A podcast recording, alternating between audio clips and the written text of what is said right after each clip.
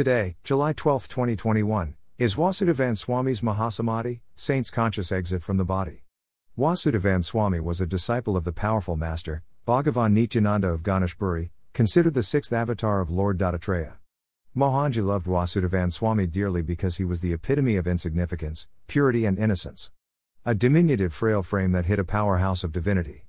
Mohanji brought his followers to this master to show them a living example of unconditional devotion, humility, and surrender. Though always clean, his clothes were always well used and abused with considerable wear and tear, much like his skinny, bent and hunched 70 year old frame. He was, of course, oblivious to both the needs of his body and society's dress codes, with his mind always focused internally on the chanting of Bhagavan Nityananda's name. Once I asked him the secret to devotion, he said, paraphrased, silently chant the name of the Master with every breath. Let this chanting be constant within you, whether you are aware or not. When you sing the Master's praise, sing so loudly that the entire neighborhood can hear you. Be unashamed to shout the name of your Master from the rooftops. Like its unassuming inhabitant, the Nath Mandir, where Vasudevan Swami lived, was an inconspicuous place nestled in front of the relatively more famous Vajreshwari temple and a short distance from the renowned abode and temple of Bhagavan Nityananda of Ganeshpuri. Even the flower sellers right outside the Nath Mandir hardly acknowledge its existence with no clue of its significance. As Vasudevan Swami always said, this place is guarded by invisible guardians who ensure its sanctity. None can enter without the sanction of the tradition. If you have come here, you have been invited. Long before work from home or sleep in office became commonplace, the Nath Mandir was Vasudevan Swami's home office. The place was a tiny two room house, the bigger room housed the temple, a smaller extension outside the temple served as his bedroom and living room, and there was a tiny stock room slash kitchen. The bathroom was in one corner of the garden outside the house. In front of the main door was a well that had been constructed by Bhagavan Nityananda himself. Before moving to Mohanji's ashram, I used to live in Mumbai. Ganeshpuri, a couple of hours from Mumbai, was my favorite and frequent weekend or holiday haunts. I stopped by the Nath Mandir to meet Vasudevan Swami on every visit because of Mohanji's high regard. I used a special VIP pass to enter, which was mentioning Mohanji's name. The moment I mentioned Mohanji, his eyes would light up, and he would give me special treatment. He allowed me to help him set up the arti lamps and materials and once even allowed me to do the arti at the temple. A huge blessing, considering the power of that temple. During one of the meetings, Vasudevan Swami conveyed the significance of this temple and why it was called the Nath Mandir. He said that the foremost of the Navnath saints, the founders of the Nath tradition, Machindranath, the main founder, and his illustrious and more popular disciple, Gorakshanath, did intense penance and austerities here to get the blessings of the Divine Mother, who pleased with their devotion, graced and blessed them to write the most sacred book of the Nath tradition, the Nath Rahasya, the secrets of the Naths. This temple houses the divine foot imprints of Machindranath and Gorakshanath and the wooden pajikas worn by Bhagavan Nityananda. Hence, the name Nath Mandir, Temple of the Naths. The Navnath Saints. The earlier occupant of this temple was a Shankaracharya in waiting. Shankaracharyas are the four pontiffs of a very powerful tradition in Hinduism. A very powerful position that requires decades of training, visibility, patronage, and luck. When he came for Bhagavan Nityananda's blessings, Bhagavan is said to have asked him curtly, Do you want fame or moksha, liberation? When he said, Moksha, Bhagavan Nityananda asked him to drop everything and become a priest in this small temple, which was even more basic and in the middle of nowhere. He promptly obeyed and took up residence in the temple and stayed there until his samadhi. His samadhi, tomb, is at the back of the temple in the garden area. Even the mosquitoes in this place are supercharged by the divine energy. When I sat to meditate, the ferocious biting would get me out soon enough, and I would spend the rest of the time exacting revenge, dispatching as many as I could, to mosquito heaven. In Ganeshpuri, I got acquainted with mosquito consciousness, which is the state in meditation when one is completely focused on mosquitoes, the ear hearing the buzz, the skin noticing the landing and biting, the mind squirming in discomfort yet continuing in the heady anticipation of all the torturous ways that would soon be employed to dispatch those evil insects to meet the big head in the sky. My meditation attempts there were mostly futile, and I spent more time chatting with Vasudevan Swami about his past and my present. Vasudevan Swami had been a celibate all his life. He worked in Mumbai and spent all his time in spiritual practice and devotion. Once, he told me, my colleagues and acquaintances would always tell me that I was wasting my youth. They always asked me to try out smoking, drinking, women, entertainment, and so on. However, I never listened to any of them and always focused on my practices. Laughing, he said, Everyone thought I was crazy, but I didn't care. With a resolute will, he ignored the temptations of the mind and body and refused to give in to any of them. Later in life, he got connected to Bhagavan Nityananda but, surprisingly, never saw him in the flesh. He only reached Ganeshpuri when Bhagavan Nityananda had already taken samadhi. His visits to Ganeshpuri became more and more frequent. He finally prayed to Bhagavan Nityananda for the grace to live in Ganeshpuri for the rest of his life. Bhagavan answered his prayers by arranging for him to be a caretaker and priest at the Nath Mandir. The Nath Mandir was one of Mohanji's favorite places to visit. Many a time Mohanji would descend there with a big group. He would usually prefer to stay back and spend time with Vasudevan Swami and request the rest of the group to go to the Bhagavan Nityananda temple in Ganeshpuri and meet him back in the Nath Mandir when done. I always felt that Mohanji felt Bhagavan Nityananda's strong presence around Vasudevan Swami in the Nath Mandir. After all, how can any master stay away from his unconditionally devoted disciple?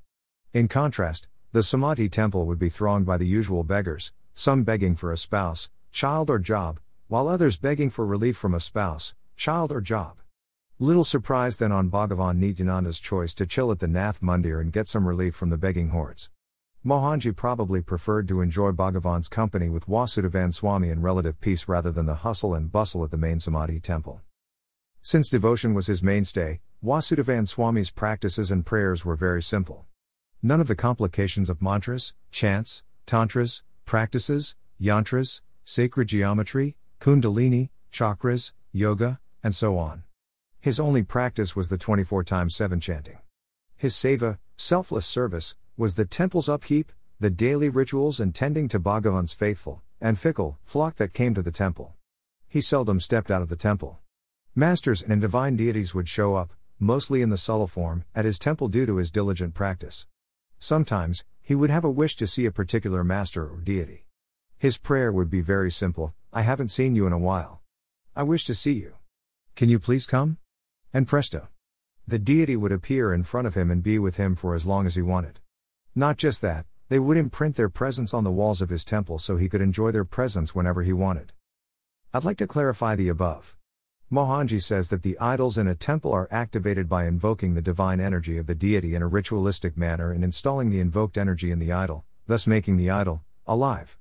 Thus, the more powerful the person conducting the process, the more powerful the temple since the greater chance to access and invoke the pure, divine energy of the deity. In this case, the deity was bringing its own energy in response to Vasudevan Swami's prayer request and installing itself on the temple's wall. The holy freaking mountain not just coming to Muhammad but also miniaturizing itself and sitting in his pocket. A typical temple usually has a few deities. The walls of this temple were filled with all kinds of divine manifestations. Name the deity, and they were present. Can we even begin to imagine the power of that place? Sometimes, he would give the Mohanji people a tour of the temple walls and show us the different deities that graced the temple with their presence. You could see the divine form of the deity as they had appeared before Vasudevan Swami. Vasudevan Swami showing the different manifestations in the Nath Mandir. Once when I met him, he was very happy. He said, Hanumanji came to visit today. I was sitting and doing arti and saw a shadow behind me. I turned to see Hanumanji sitting quietly, leaning against the right side wall and watching me doing arti. I was so pleased to see him. Hanumanji does not generally visit devotees. He is the hardest to catch. I continued with my arti. When I was finished, I turned, and he was gone. See, his imprint is on the wall where he was leaning. Saying thus, he showed me the presence of Lord Hanuman. His blessings were equally simple.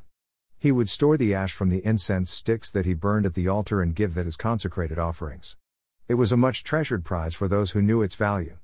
Once he gave the ash to me, he said, If you have no faith, it is just useless ash. If you believe, it can solve any problem. It is up to you. It had a reputation to heal terminal diseases, solve complicated relationship issues, deliver dream jobs, bestow abundance, and so on. Mohanji said that his prayer was a command to the deities and the universe. That was the reason that Vasudevan Swami seldom prayed for people to avoid intervening in their karma. He blessed all profusely but let their eligibility and faith give them the results. However, I have seen him pray for people at Mohanji's request.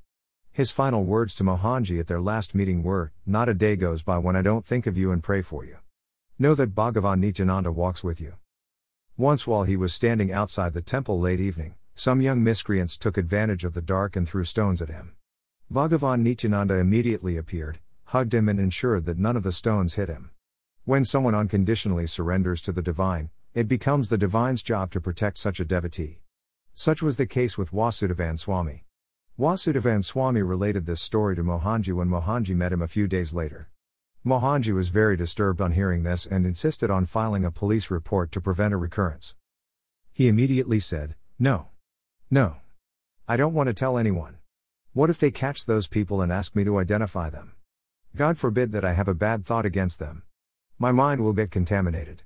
No. No. I don't want to know. I have nothing to do with it. I don't care.